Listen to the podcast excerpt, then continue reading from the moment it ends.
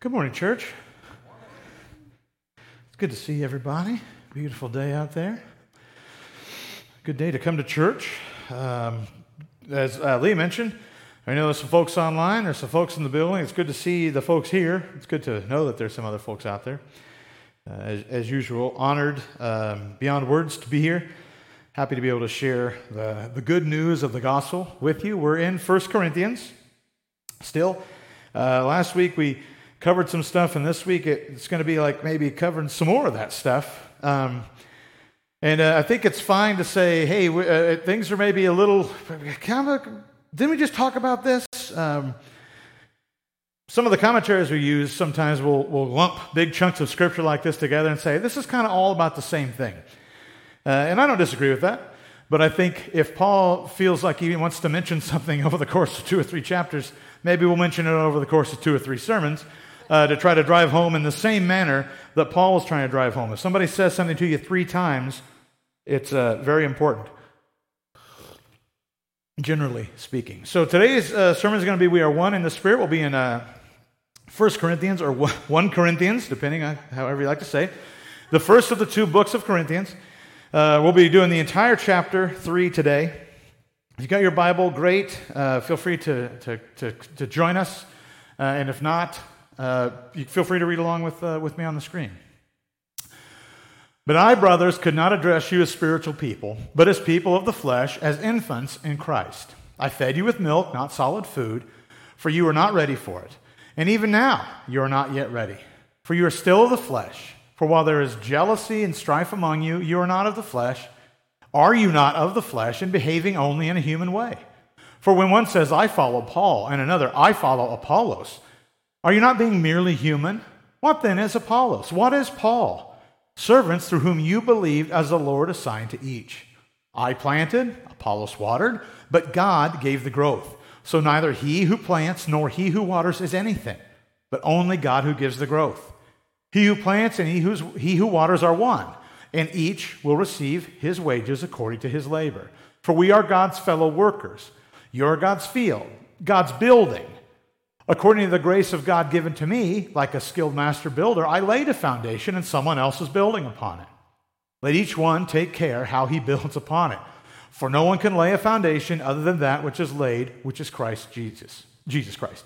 Now, if anyone builds on the foundation with gold, silver, precious stones, wood, hay, straw, each one's work will become manifest. For the day will disclose it, because it will be revealed by fire, and the fire will test what sort of work each one has done.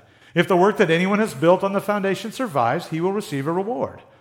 If anyone's work is burned up, he will suffer loss, though he himself will be saved, but only as through fire. Do you not know that you are God's temple and that God's Spirit dwells in you? If anyone destroys God's temple, God will destroy him. For God's temple is holy, and you are that temple. Let no one deceive himself. If anyone among you thinks that he is wise in this age, let him become a fool, that he may become wise. For the wisdom of this world is folly with God. For it is written, He catches the wise in their craftiness. And again, the Lord knows the thoughts of the wise, that they are futile. Let no one boast in men, for all things are yours, whether Paul or Apollos or Cephas or the world or life or death or the present or the future, all are yours, and you are Christ's, and Christ is God's. Let's pray. Lord, thank you for uh, this book. Thank you for this opportunity to study this book, Lord. Thank you for a small group where we get to dissect um, in depth what, we, what, is, what is being preached today uh, to understand it even deeper, Lord. And I pray that as we get into these, these books, and there are things that are maybe quite clear, and there are some things that are maybe a little hazy, and some things that we simply don't understand, that we heed Paul's words today. Um, that we, we start small and then we build upon this spiritually in our lives. The Spirit is working and interpreting things for us and changing us so that we can understand more of who God is and what He would have us do, Lord. That this word becomes more powerful as we spend time in it, Lord. Uh, we're going to we're gonna, we're gonna depend on you for that as we jump in today to study your words. In your son's name that I pray. Amen. All right. It's very rare that I start with basically the same slide as last time. It's not exactly the same, but it is. Paul is not in charge. Um, if there's anything to take away from this, and, and we talk about Paul as maybe a hero of the Bible, and in many regards, I think that's fair. He did some incredible work for the Lord. Uh, a lot of the New Testament is due to Paul's uh, participation in what the, what the Lord would have had him do. Um, so I don't want to discredit Paul as a person, but Paul discredits himself a good deal in this chapter. In this book, he's talking about you guys got to stop following me and start following Christ. Imitate me as I imitate Christ, but in no other manner. Paul is talking about this over and over again. We follow Christ alone. We don't follow Paul. We don't follow Mike or Chris or Apollos or Cephas or Leah or Emma or anybody. It's Jesus Christ alone. And if it sounds familiar, like we just talked about this, it should. I said the same thing last week. And it's going to be reiterated over and over and over. Paul is so in love with Christ and what he has done and is doing that it, it, almost frustrates him that people start to talk about Paul as some sort of a celebrity at the time. Oh, that's Paul. He's the guy that's planted all these churches. He's the, he's the guy that puts the foundation down. Nobody builds a foundation like him. And here's Paul saying, It's not me, but Christ through me. It's not me, but the Spirit working through me. Yes, I am submitting to the Spirit. I am doing things, and I and we'll, we'll get some reward for that. He's going to talk about that in this chapter. But it's not me. Don't think for a moment that I want to be like Paul. No, no, you want to be like Christ. And if there's anything about Paul you want to mimic, it's that which mimics Christ. So he kind of starts this chapter and he talks about spiritual newborns, infants in Christ. It's important to note here that his church was saved. I put quotes around that, but just barely. I know people are like, well, are you, either you're saved or you ain't. That's fair. It's fair. Paul's talking to people here who are believers. They are spiritual people. They're, they are in Christ, yes, but they weren't really even aware of what that means per se. The Spirit has done some work. What Paul's now seeing is um, we need to start doing some work as well. you guys need to understand better what you actually believe. I know you believe. I'm not worried about that. We're not talking about people that are lost necessarily, but they're people that are acting lost or at the very least confused about what it means to be in Christ. I'll also say that this is normal and proper. We must grow in our faith. You're, you're going to be hard pressed to find a parable where somebody, I mean, outside of, you know, Paul's event, where somebody is just knocked down literally and all is clear. The tempering of Paul came prior to Christ basically saying, Let's go. You're mine now. We're getting to work. He learned a lot. He spent tons of time in the Word. He was a Jewish scholar. He was a very learned individual. He knew a lot of this. He just hadn't put those pieces together until the Holy Spirit changed that for him. But now Paul's talking to people that, and when we talk about this in our small group today, the way that he's talking to them is not that these folks are all very learned individuals, that they come from a long background of studying Judaism and a great understanding of Old Testament theology and how God worked. These folks are effectively babies. They've heard some good news and the Spirit has moved in them. And now what Paul's done is move on and expect that, yeah, we're going to continue to build on the foundation I've laid. You're going to understand more. It's normal and proper. We need to grow in our faith. It's a small seed that's planted, a mustard seed, very tiny. But as a mustard seed in the ground, it can't bear fruit. It has to grow. But to, to yell at the mustard seed that it's not doing its job, it's been planted, what's going on? You know, that's silly. Just as silly as ignoring the mustard seed and assume that it's going to do what needs to be done with no involvement. Paul's talking about that here. But in this case, even now, they're not ready for solid food. And so people may have been offended by that. Well, I am. I know. I'm, I, am a follower of Apollos, and I'm ready for solid food. And Paul's saying, um, no, we're ready. Uh, Paul's argument is people of the Spirit would not be fighting over this, this nonsense. If you're as ready as you say you are, if you're ready to get into the deep stuff, you don't even have the fundamentals down. All right, you can't make a layup and you're out here shooting half court shots. That makes no sense. Humans do that stuff. Humans like to fight and, and compete and, and, and build factions and go to war with each other. But spiritual people oughtn't do this. We have no business doing this.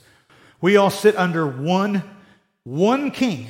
The head of this church is Jesus Christ. It's not the elders or whomever shows up tomorrow. We are servants of Jesus Christ. His ordinances are the ones that matter, not ours. Now, there are things that a church has to do in Paul's time and our time for legal reasons. We have to have a constitution. We have to have an organization document. And it has to cover some basic tenets of earthly organization. But none of that transcends the Bible's commandments for running a church. None of it does. And if it does, we should vivisect it out. It doesn't belong in there. What Paul's saying is, you know, y'all hear what you wanted to hear, and you said, yeah, I agree with what you're saying, but now you've gone back to the old ways where you're going to build little camps, and here's what we do, and I like this, and he chooses that, and I don't care for them. In the meantime, you're not building anything for Christ anymore, and you're not proclaiming the word. You're wasting too much time arguing. For when one says, I follow Paul, and another, I follow Apollos, are you not being merely human? I love those two words, merely human. That's the third time we've read that today. If nothing else sticks as we leave, contemplate merely human. There's something more that's expected. Paul is expecting something more here.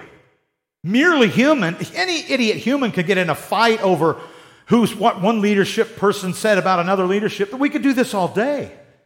That's, that, that's not what we're here to do.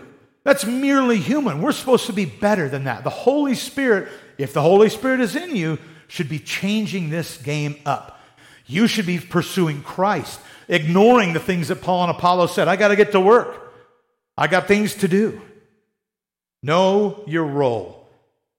Paul, who plants, in his example here, Apollos, who waters, God, who gives the growth. A, Paul, B, Apollo, C, God. Which one of those worthy of worship? C, Answer C, God. Okay, check your work. We're not going to trade and grade, but the answer is God. Now, Paul's saying this, and we're all not like, well, that's silly. Paul wrote it to people who he thinks should know full well that God's the one that's worthy of worship, but you lose sight of that. We lose sight of that. Yes, I love God. He's got my whole heart, and I serve Christ with everything that I am until something happens in politics that I don't like, and then it's clobbering time. Who do I, whose throat do I put my hands around to get this fixed? This won't stand. I'm going to war over this issue or that issue, and then after all this is fixed, then I'll get back to Christ. That's a great ploy to keep everybody from doing the work of Christ. Paul's well aware of this. He's seen it his whole life. He used to be one of those people that showed up to drive wedges, execute Christians, keep them on the run, stop the growth, thwart the work of Christ. Paul now realizes number one, that was foolishness. I could never do that. But the enemy will not stop trying to, so let us as believers not contribute to that. Let us not, as believers, contribute to division and having the church torn asunder by little petty things and tiny disagreements that aren't substantive and don't have anything to do with the work of Christ. The planter, the waterers, nobodies. Let's be frank, God could do that too if he chose. And Paul talks about that here. God chose him to do this. He could have chose somebody else. Spoiler alert, he did. He's continued to do so. There are people out there planting churches, laying foundations, every bit, 100% as good as Paul's foundations. Why? Because that foundation is Jesus Christ. There are people today that are planting churches on the name of Jesus Christ and nothing more. That's the same foundation. You don't need to go look for the maker's mark of Paul. Well, this is a Pauline foundation. Well, this is like really Jesus Christ. That other one over there is like a 2010 Jesus Christ, and that won't hold up. No, same Christ, same foundation. That's what Paul's talking about. It's not about Paul. The maker's mark on the foundation, if it's Paul, get out. Paul did that one in error. If it says Jesus Christ, Son of the living God, there's, that's the one. That's where you want to build your house. And what he's saying is, y'all have ignored the foundation of Jesus Christ and you've, you've made a false foundation and dedicated it to me and one for Apollos, and you're spending your time there. This is what Apollos said, one of us. Don't do that. If you're doing the work of God, you've been given a role and you're doing that, there's good things that come from you. And this is the other encouragement from Paul. The planter and the water are together in their work. They have to work together. One must plant, one must water. It's a team effort. And they will receive rewards for their efforts. This is pretty great news. It's not like we do what we do for the rewards, but it's really cool that we're going to be rewarded for the things that we do that Christ has commanded us to do. It's not extra credit, it's just providence from God. I'm doing exactly what I was called to do, but yet I'm going to be rewarded for this. It's a good reminder for us to say, yeah, the, the work that I do is because I love Christ, but how much does He love us back to reward us for the thing that we should be doing out of the fullness of the overflowing of our heart? That's just, it's exceptionally good. Want some more examples? Farming's not your cup of tea. How about construction? Paul kind of pivots, kind of mid verse, the metaphor. He's talking about farming, and all of a sudden he's like, or buildings, right? I want to be really clear. These, these metaphors, and I'm a metaphor guy, I think I've said it before, I love them. All these examples are designed, us, are designed to help us understand. There's some complex things here. These ideas are, are difficult to talk about without relating them to something in the natural world, but they don't fully illustrate the Christian life. Nothing is going to compare to exactly how spirituality works, but it's close. It's a great example. We know it is because God chose to use it. But even though we, we, we, talk about buildings or we talk about fields, there is some idea that at some point the building that we're constructing, the field, the plants that are growing in the field become alive and then become farmers themselves, then scattering more fields. We don't grow humans in fields. That's not how that works, but it's the best we've got. So I don't want to get too lost in the metaphor where we, we dive deep way more than what the Bible's saying. Well, technically, is there a plant that could die? What if the plant itself has an infection? That's not what we're talking about here. We'll keep it somewhat simple. The fundamental thing here is it's all from God. All of it from God. Paul's a master builder. Because God gifted slash yoked him with this. Now, if you say uh, yoke, and Paul doesn't say that, he says it's grace, and I completely agree. I'm not arguing with Paul about this. But there were times, and you can read it in Paul's own words, that this was not a picnic. This wasn't like, man, lucky me, walking around the foundation guy. I'm building foundations everywhere. My life is a dream. It's all rosy and I'm loving it. No, Paul suffered a lot. Now, he knows the grace is abounding and that he's able to suffer for Christ. He'll do it willingly, he'll do it unto death, and he did. But, it's, but, but this wasn't just a gift, right? It wasn't just 100% what we would perceive as a gift. Easy street. Come join our church. We're going to go out there and lay foundations for Jesus Christ, and we're never going to suffer on this world again. Hit the bricks. That what the foundation they're talking about is not the foundation Paul's talking about. The work we do for Christ may be construed by the world as folly or suffering. Why would you subject yourself to that? That's silly. You should flee from suffering. I disagree. This is what the Spirit's having me do. I'm putting down fine stones. There is but one foundation, and is not of Paul, just through Paul. Paul did build the foundation. But he did it rightly. It wasn't Paul's special foundation with Paul's secret mix of concrete. It's not what's happening. It's the same foundation that we lay today Jesus Christ. And moreover, we see Paul, uh, at least to me, not so subtle of a warning that if anyone dares build a foundation other than Christ, beware. um, number one, it's a, it's a really bad idea to do so.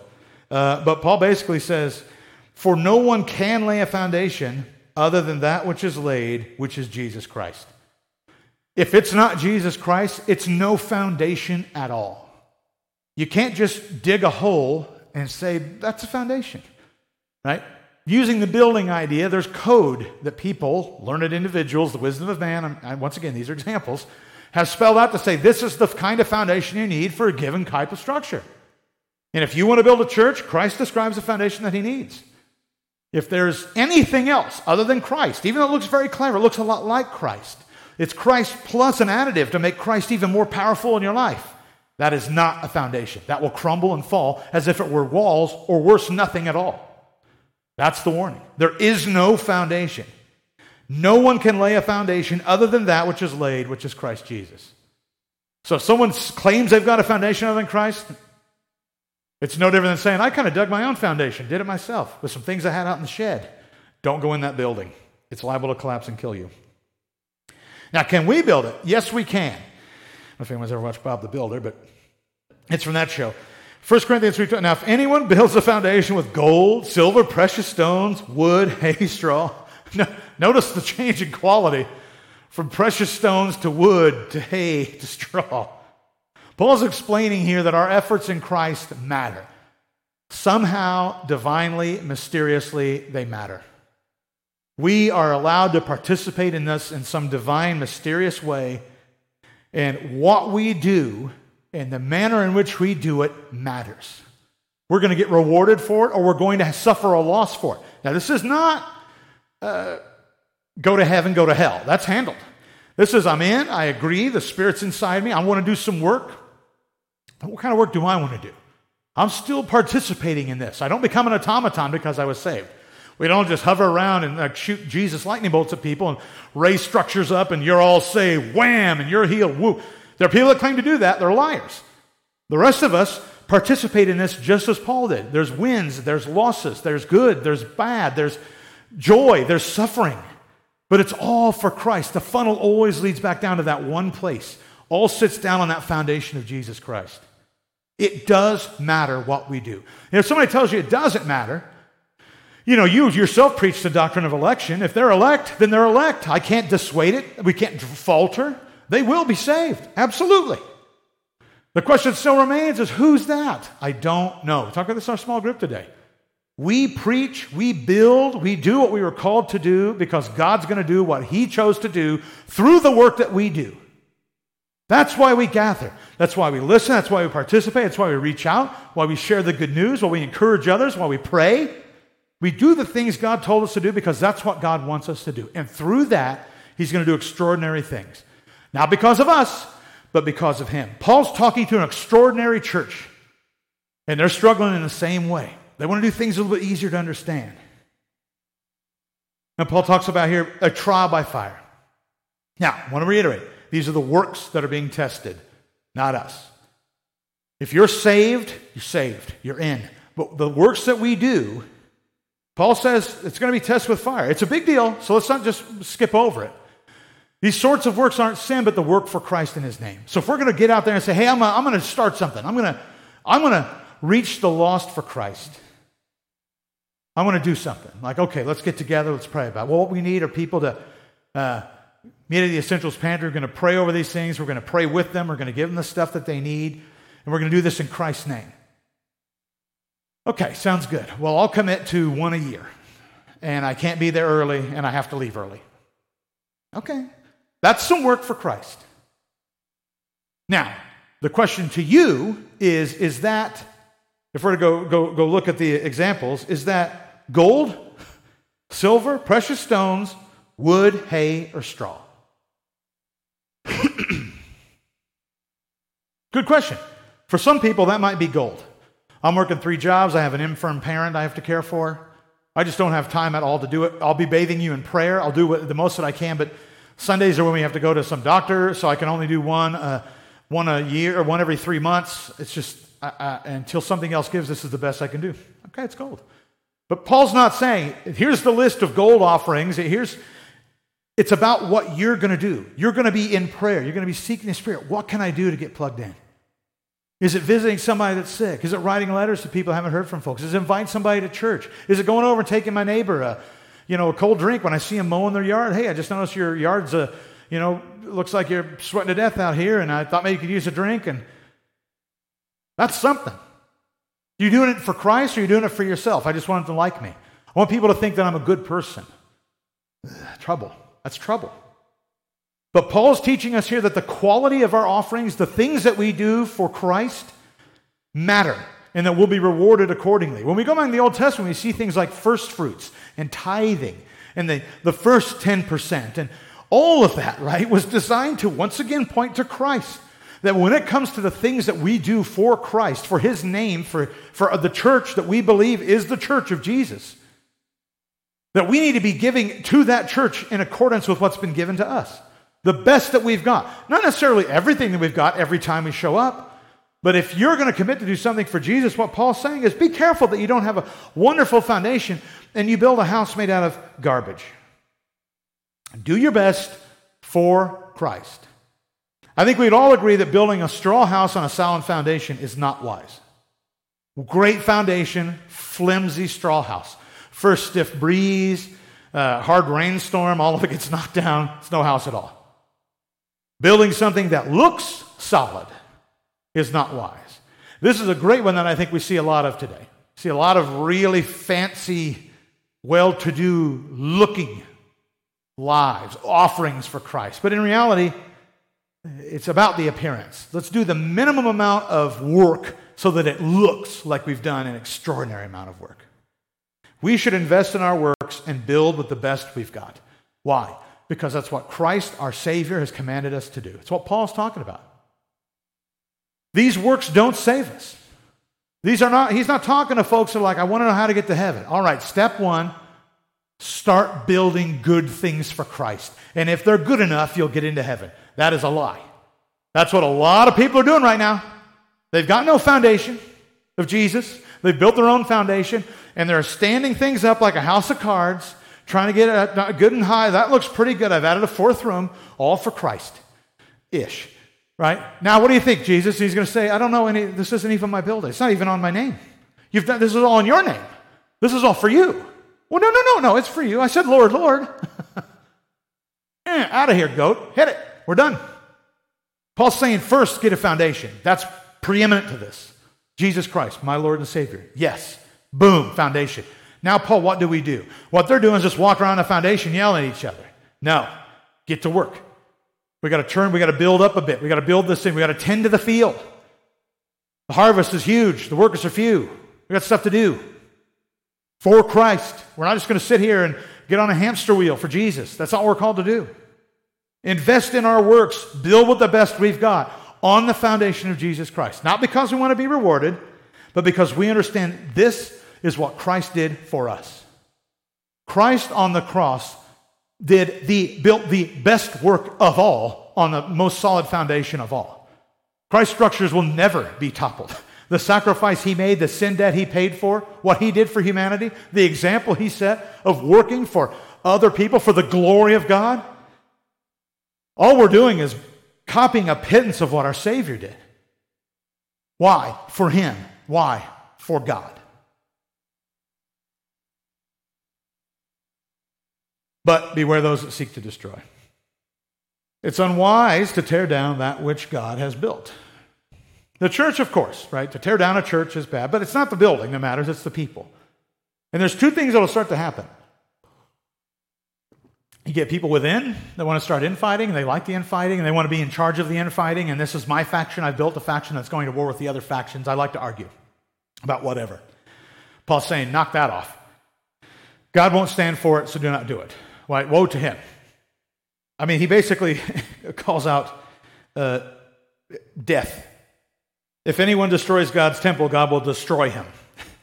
well, that seems pretty succinct. So lay off temple destruction, right? If you're getting after Christians and you're getting after the work that they do, the temples that are them, the Holy Spirit's living within them, and you're destroying them, that's really, really silly. Now, it seems like today, well, we wouldn't do that. Oh, but we do. I mean, we in America aren't killing other Christians necessarily, but in other places, this has happened countless times.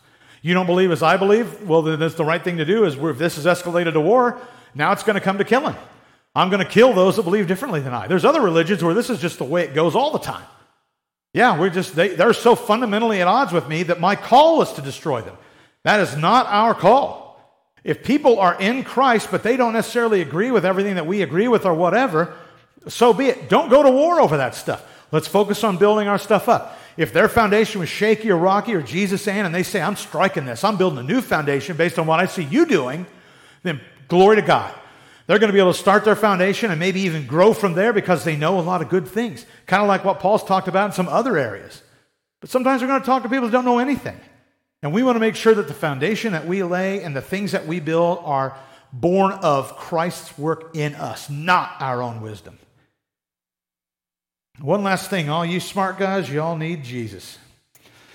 Wisdom of this world is tempting, but it is folly in God's eyes. As somebody that really treasures, in many regards, the wisdom of this world, sadly, these sorts of things cut me right to the core. I feel like I'm a kind of a learned guy and I understand a lot of things, and I think all of it's meaningless. We talked about this in small group as well. I mean, who knows what's going to happen at the end of this, but it may, it may amount literally to nothing at all. It's useful today for things that aren't necessarily of Christ, how I could do plumbing or change the oil or whatever else. And I'll say that I could do that to the glory of Christ, but is he being glorified by that work? I just don't know. Do we need to do it? Yes, we do. But if we're doing that and that's what we're leaning on, if I'm leaning on my ability to do all these things in the world, I'm in big trouble. Let's do them, but through those things, let's pray for God to give me opportunities. A neighbor sees me changing my oil and says, I've never changed my own oil. Yeah, I haven't done it for a long time. Let's sit down. Okay, well, conversation strikes up. And now, how long you lived here? This Sunday? Oh, yeah, I go to church. Oh, that church over there. Yeah, yeah, I've been in church in 10 years. I've always found it real stodgy and I never liked it. Well, come visit. And all of a sudden, you never know where that conversation goes. I've built something for Christ on the foundation of Christ with the best that I've got. Use it for Jesus. Doesn't mean we just ignore all knowledge. There's no sense in that, right? Uh, th- this kind of oblivion leads to trouble, where people ignore the things that science and, the, and, and medicine could do to benefit us. But we don't rely on it for salvation. We don't trade Christ in for a drug that's going to treat cancer. We take the drug that's going to treat cancer and we take it thinking, Christ, if it be your will, this will sustain me longer so I can preach you more. Oh, you're going to suffer. That's fine. To suffer Christ, to die is gain. I can't lose, but I believe this is what I'm going to do so that I can preserve my life, take care of the things I need to take care of while still proclaiming Christ. Can you take chemotherapy in the name of Christ? I think you can do that. I think you can do everything minus sin in the name of Christ. And I think the danger is if we start taking the things of this world and we promote them to salvation or we, de- we, we demote them uh, errantly to sin, it, it, it tarnishes our witness. We've now done something that isn't the foundation of Christ. We've declared something that the Bible didn't. And that's now put a wall, a doctrine of man. We think this is sin. Well, then you're over there in sin based on our declaration as a body of Christ. They look at the Bible and say, I don't see that here. I don't see it at all. Doesn't matter. We declared it. The wisdom that refutes God's word must be ignored. And there's a lot of this out there. There's tons of wisdom right now that knows better than God. It's nonsense. Nonsense. Now, if you think, well, that's, I don't know about that. There's some wisdom I think it transcends the word. It, it's, it takes the Bible that doesn't speak of it and we understand it. Great. That's exactly why we gather as a church to study together. We don't have to make all these decisions ourselves. We can talk, do research, come to conclusions, and make sure that they're biblically sound. And then Paul ends where he begins. There's no boasting in men. You've got everything you need. But I tell you what, church, if you don't hear anything else I say today, the ending of this, I just, I love it so much. Everything is yours, and you are Christ's, and Christ is God's. That's how you end a letter. Everything is yours. I mean, what more do you want? Everything? That's a lot. Everything. I don't, I don't, have, I don't feel like I have everything. Yeah, you do. What are we going to do about that? What, why do I feel like I'm working so hard for things in life if I have everything? That tells you something about what we work so hard for. we work so hard for things that I don't think Paul even counts as part of the uh, calculus of salvation. We have everything. Do you have Jesus Christ? Do you have the Word of God? Yeah. How about the Holy Spirit? Yeah. Well, that's one, two, that's everything. Well, I don't have a house. Don't need it. You have everything you need. You don't need a house. You don't need working legs. You don't need a car. You don't need that. We want that. We desire it. We can use it for the glory of God, but you don't need it. There's a real awesome way to capstone this letter with kind of taking stock of where God has put me. I'm capable of building a unbelievably firm foundation and start putting things on here made of gold and silver and precious stones wherever I am with whatever I'm capable of doing.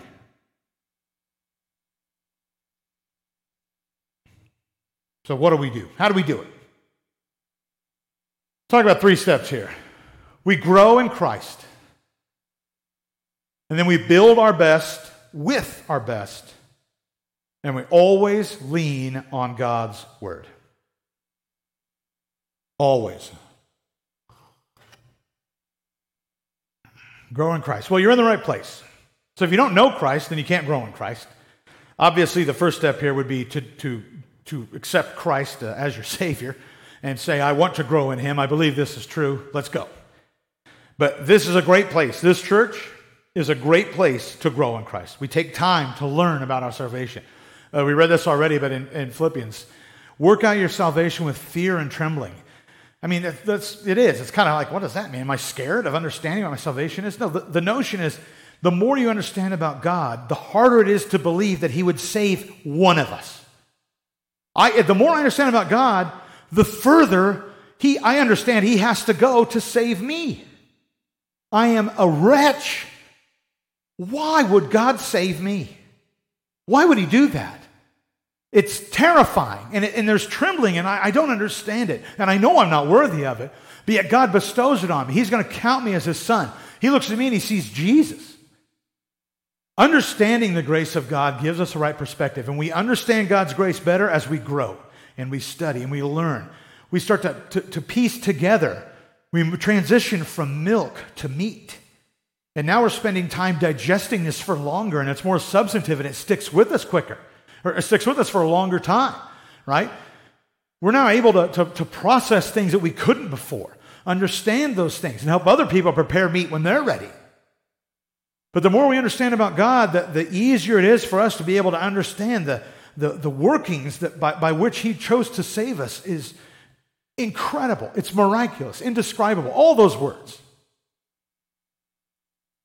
And then once we've done that, once we've begun to understand and we're ready, there's a foundation here and it's time to start contributing. We're going to build. We got work to do. We want to build our best with our best. Once again, it's not a matter of being saved. This is done at this point. the foundation is there. But this is about giving God all glory. We do the best that we can do for His kingdom. And we do that best work using our best materials. We don't, we don't use all of our intellect for the world and then phone it in on Sunday mornings with our arms up and a couple yawns and this, that, and the other. And like, well, I went to church, you know, I did it. There, I, I put a hay bale on the foundation, right? 20, 30 more of those and I'll have a wall. Oh, no, no, no, no, no, no, no. Don't do that. Take your skill set, take the things that God has given to you. Study as you grow in Christ. You start to find these spiritual gifts manifesting. This happens all the time. This isn't, this isn't uh, some sort of weird incantation. This is just the way the Spirit works. We don't say specific words and then get gifts. We just learn. We read the Word. We pray and study together, and we're thoughtful. We're, and we're, we approach God in prayer, and we say, I'm confused by this, that, and the other, but it's starting to illumine me. And, and all of a sudden, like, whoop, I, uh, I'm suddenly able to be more caring than I've ever been before. Suddenly, I have this passion to go talk to people that don't have a home and minister to them and care for them and need, meet their needs. It's something that's burning within me. It wasn't there three weeks ago, it's here now. I used to have real trouble communicating things with clarity, but somehow I'm able to communicate the gospel very clearly. And if you don't believe me, talk to anybody that's ever been on the mission field. You'll hear unbelievable tales of people talking to people in other countries in what they believe to be broken Spanish or broken German or whatever, and suddenly it's all very clear and they come to understand Christ through that. How? It's a spiritual gift. There's no other explanation for it. People don't manifest languages naturally, but they do it supernaturally. But it doesn't come from saying, Lord, I'm getting ready to go. Hand me the book of how to summon the Holy Spirit for German translation. That's not what I'm talking about. This is about growth in Christ. And when we see Christ and the Holy Spirit start to manifest things in us that aren't of us, that's what we take right back to the altar. How can I use this new thing for you, Christ? How can I build upon the foundation so that I can reach more people for you? But always lean on God's word. I can tell you this much the world will not relent in its hatred of God. It's not going to get better. There isn't going to be some mo- moment where everybody just says, you know what? There is one God, and it's the God of the Bible, and his son was Christ, and he died on the cross. And we're all in, the whole world simultaneously, we're all in. Now, they're all, every knee is going to bow eventually. Some are going to bow in reverence, others are going to bow in, under the, the, the firm hand of a judge, right? But they're not going to, they're not going to relent. The world's not going to back off. So much wisdom will pervert the gospel. There's a reason that Paul's telling them not to lean on this stuff. Be careful of your wisdom. That stuff is dangerous. We start to sprinkle our wisdom in there. Well, what, what, what Paul really meant when he quoted Isaiah was this and that and the other. When if you, and then if we go there, now I can take that over to here, and then this really is saying this, and then to me, this is also saying this, and now basically I can do whatever I want because I've called myself an apostle, and all things are good. We just studied that in Roman. Uh, so I think I'm covered. Careful. Very, very careful with those sorts of things. If you take an idea, this is something that I found really intriguing in my study. There'll be somebody on the news or something you'll see today, and someone will say, we, have got this good idea about this, that, and the other. Some, and other people are like, oh, that sounds kind of heretical. Inevitably, somebody will say, actually, that exact thing was brought up in 800 AD, and at that time was decided by a council of people with the following arguments that it was a heresy, officially. And we don't really have the official board of heresy anymore or whatever.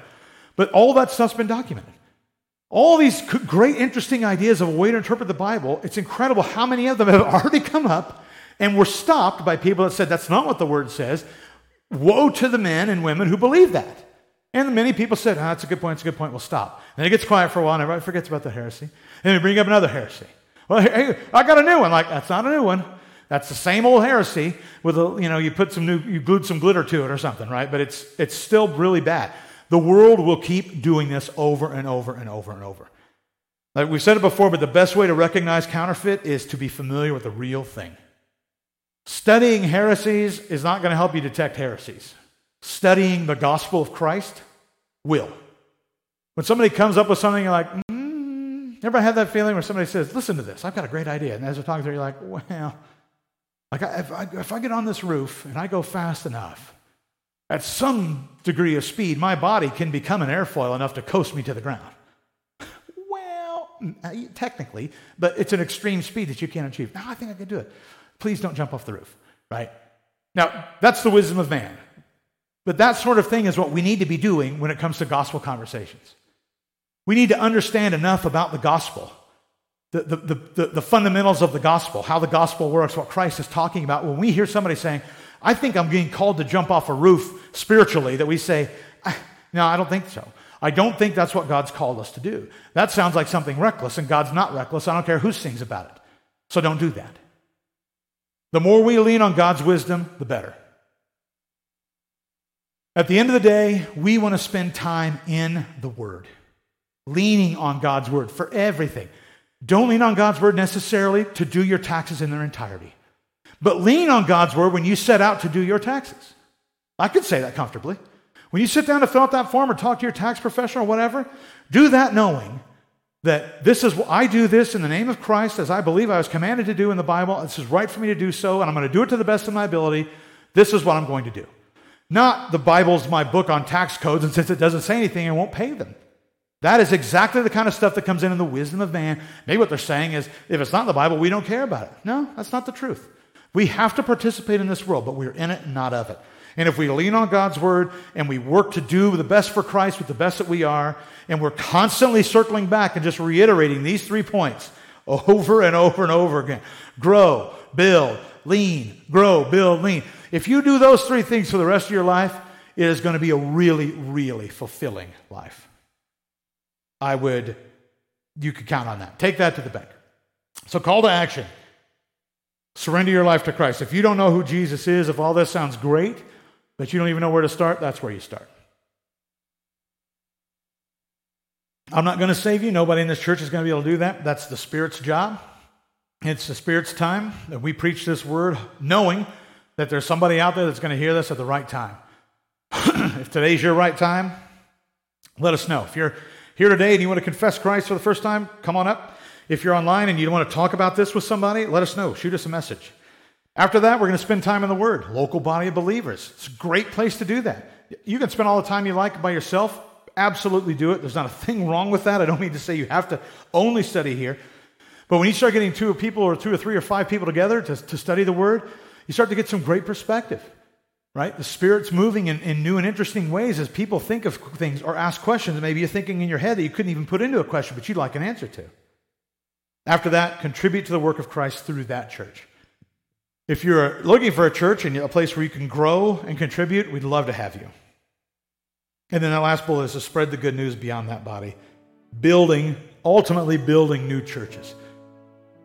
Our goal isn't to just get a whole bunch of people to believe in Jesus and then freeze in time with their card punched to go to heaven. There's a lot of churches in America that are doing that, and it's kind of catching on worldwide. You just get your punch and you go about your life as you see fit. And maybe there's time to get back to church, but I'm pretty busy. Our goal is to be working as we build these things up, as we tend the field, and new Christians are grown, and the seed manifests in our lives, and suddenly I've got a new. Now they take up their implements and they go farming too.